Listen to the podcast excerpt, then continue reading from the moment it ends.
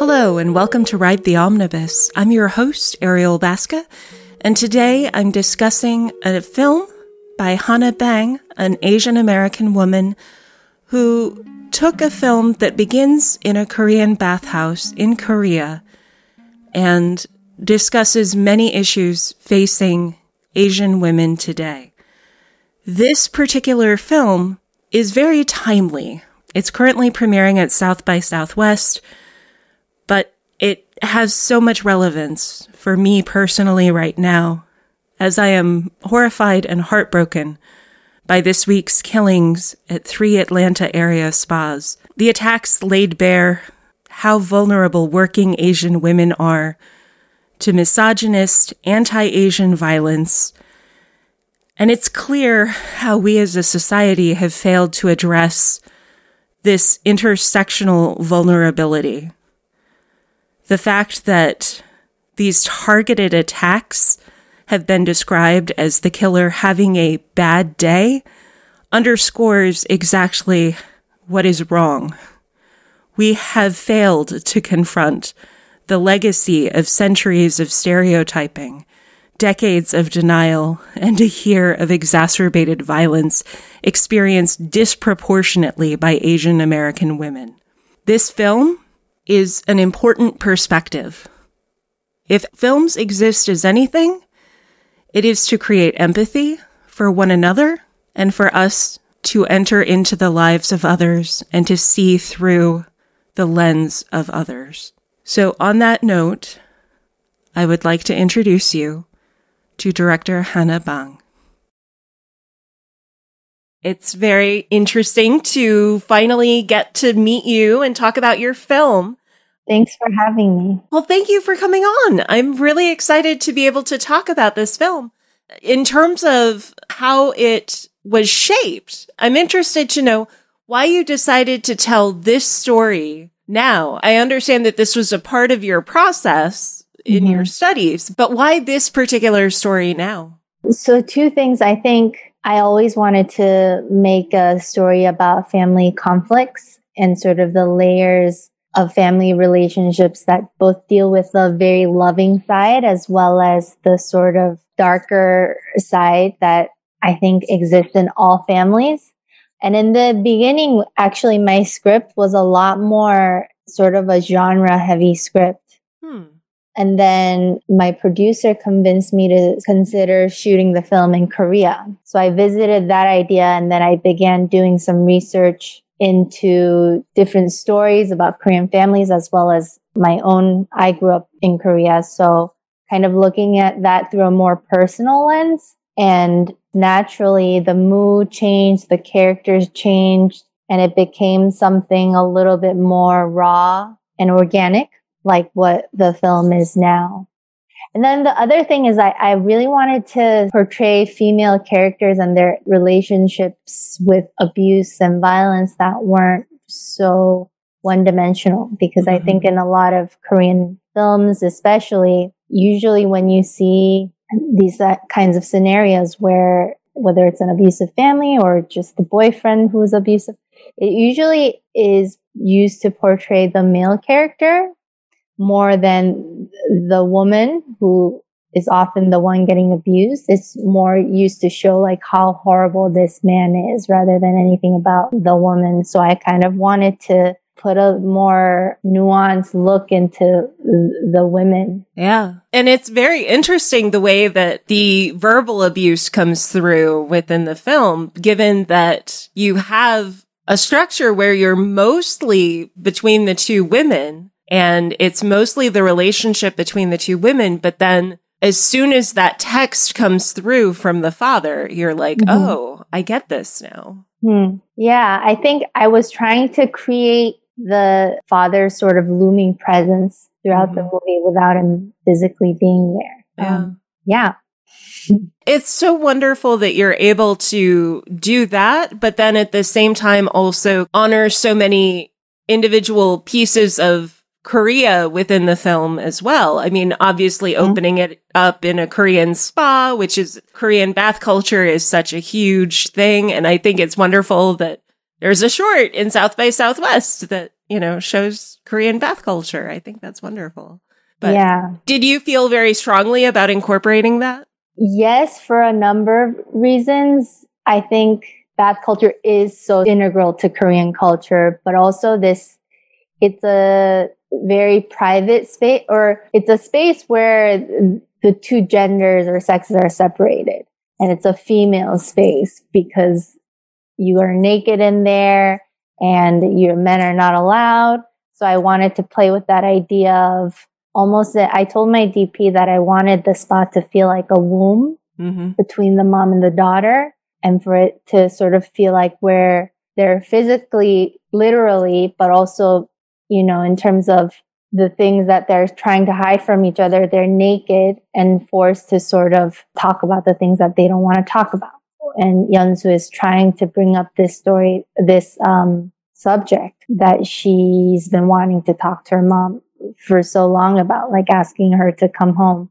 So I think in many ways, I thought the spa was a very appropriate place to start the movie. I really felt it was Hannah for yeah. for me as as a Western viewer or whatever that means. I don't know what that means, but I really feel like opening there was wonderful, and you have these shots that show this almost forced intimacy between them. She feels uncomfortably close. The mother has this sort of presence that's uncomfortably close to the camera hmm. in a certain sense in a couple of the shots. And it, it's quite unnerving, but also touching in terms of creating that bond between them.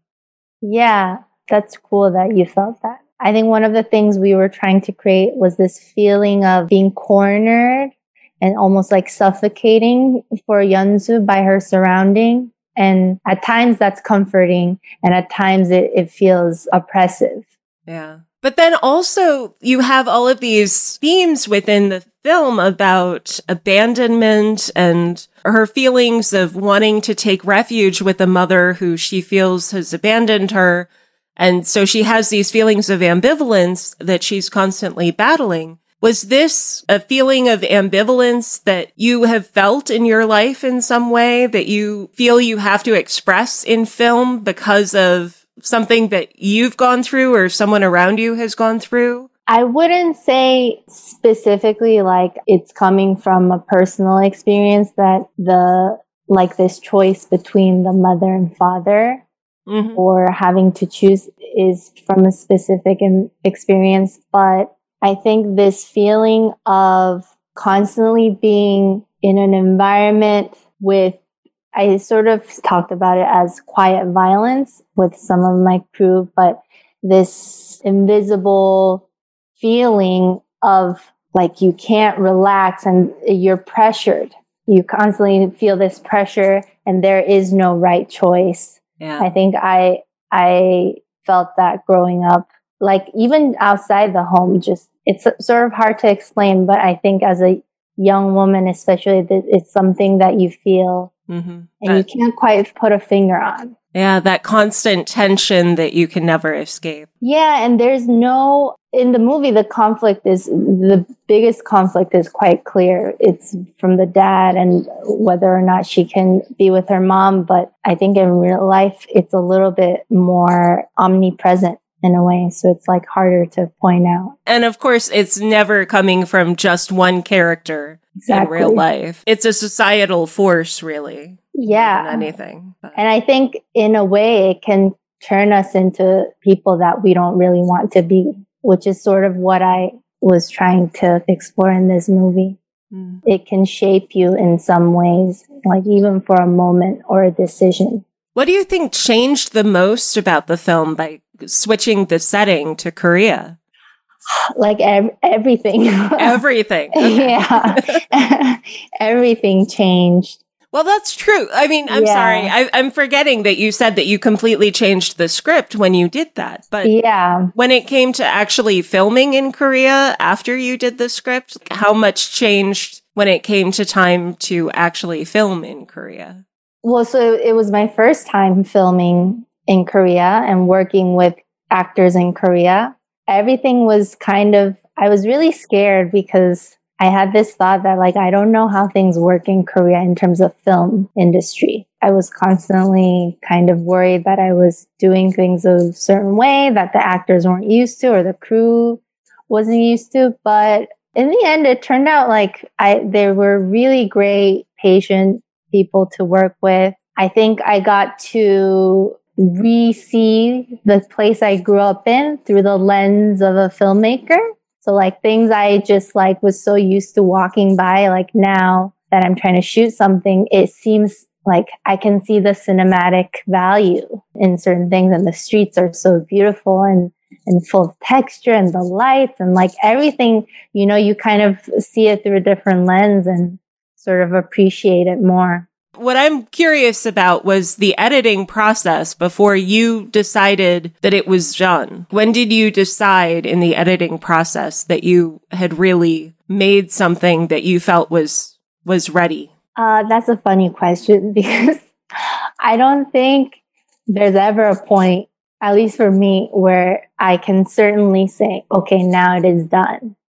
Um, so it was always like, okay, it's done. And then a few days later, like, wait, wait, could this be better somehow? Like, should we stay on this longer? Like, change it up?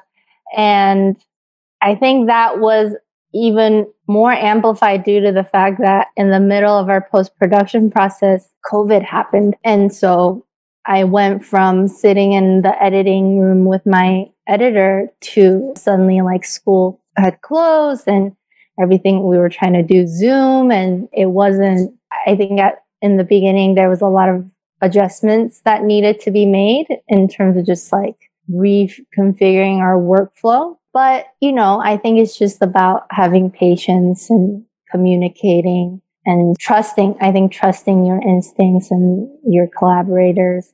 I think it's also hard because there was definitely a point where I felt like this doesn't matter anymore because there was this air. You know, do you remember like when toilet paper was running out and yeah. like COVID pandemic seemed so big and people were really scared. And at that time, like I couldn't reach out to anyone and say, Hey, will you take a look at this movie and give me feedback because it's so small compared to, to this pandemic it feels silly to worry about your movie when people are dying. But I think, you know, after a while, you sort of get back. You kind of see things in perspective and try to keep working at your movie. It's the existential question in the end of what is the purpose of life, the universe, and everything, you know? Yeah. Or like, will there even be a platform to screen this? Or like, will people even be watching movies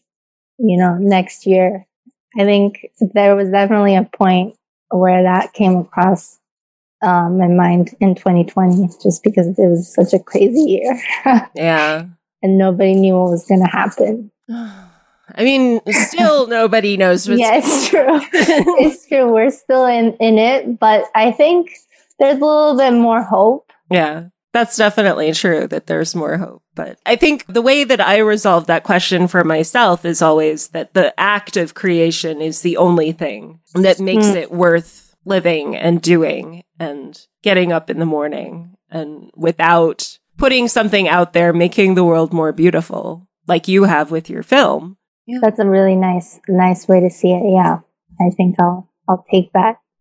Please do. Please do. I I totally stole it from a children's book called Miss Rumphius, so I can't okay. claim originality.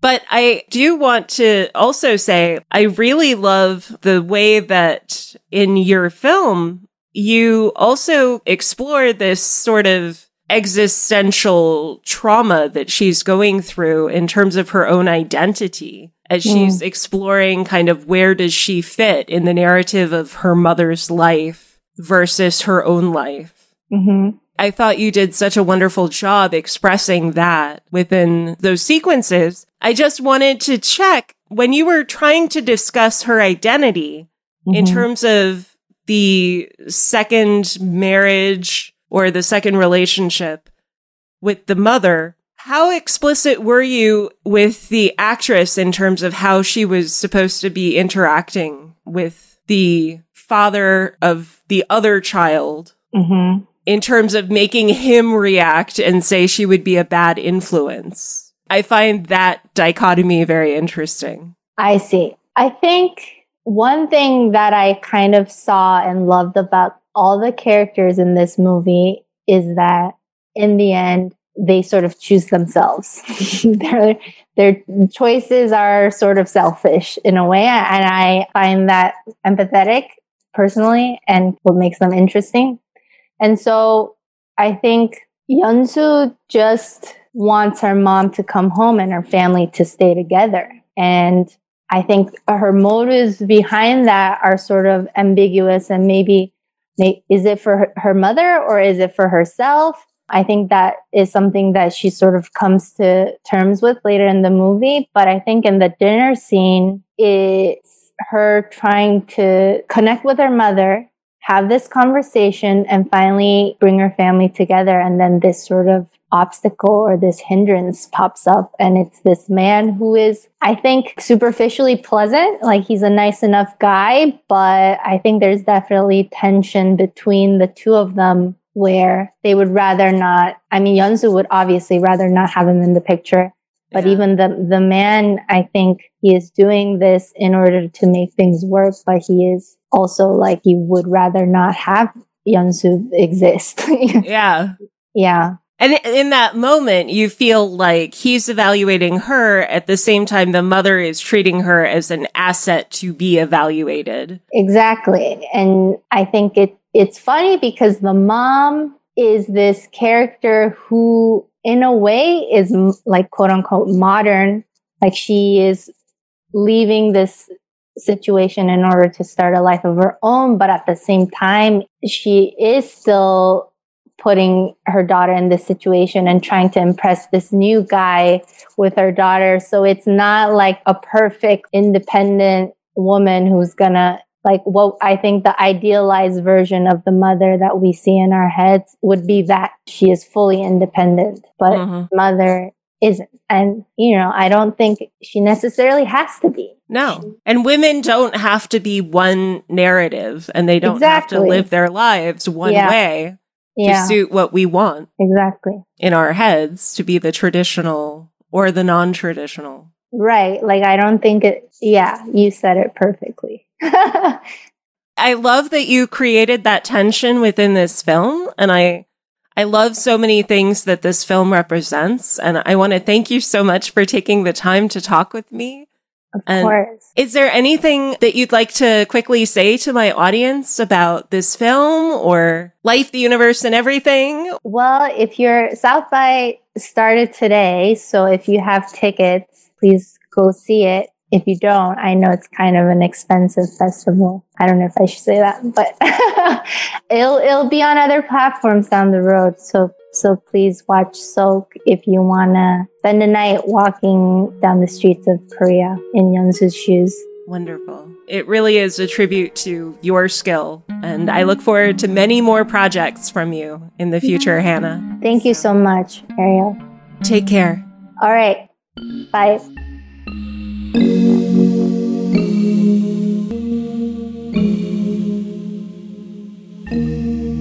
For listening, and thank you for taking a moment right now to reflect with me on the history of the land you are listening on now. Whether you are stuck in traffic or sitting in your office chair, take the time to look up whose traditional lands you are on now and what treaties govern those territories. I record this podcast on the site of land stolen from the Manahoac people. I am grateful to work on this land, and I acknowledge that we need to protect and honor the history of the indigenous people from other tribal nations that have made innumerable contributions around the world. I share this in the hope that my listeners may join me in honoring our past, present, and future. Without this land, this earth, and each other, we are nothing.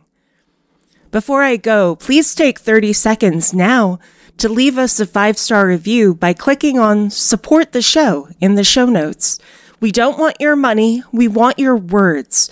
A simple RTO rocks my socks expands our reach and helps us keep bringing you great content. And connect with us on Instagram and Twitter where we are at Omnibus Ride. You can also visit our website, omnibusride.com, where you can go to dive deeper into our content and learn more about the show. A special thank you to our amazing editor, William Dass. We truly couldn't do what we do without him or Danielle.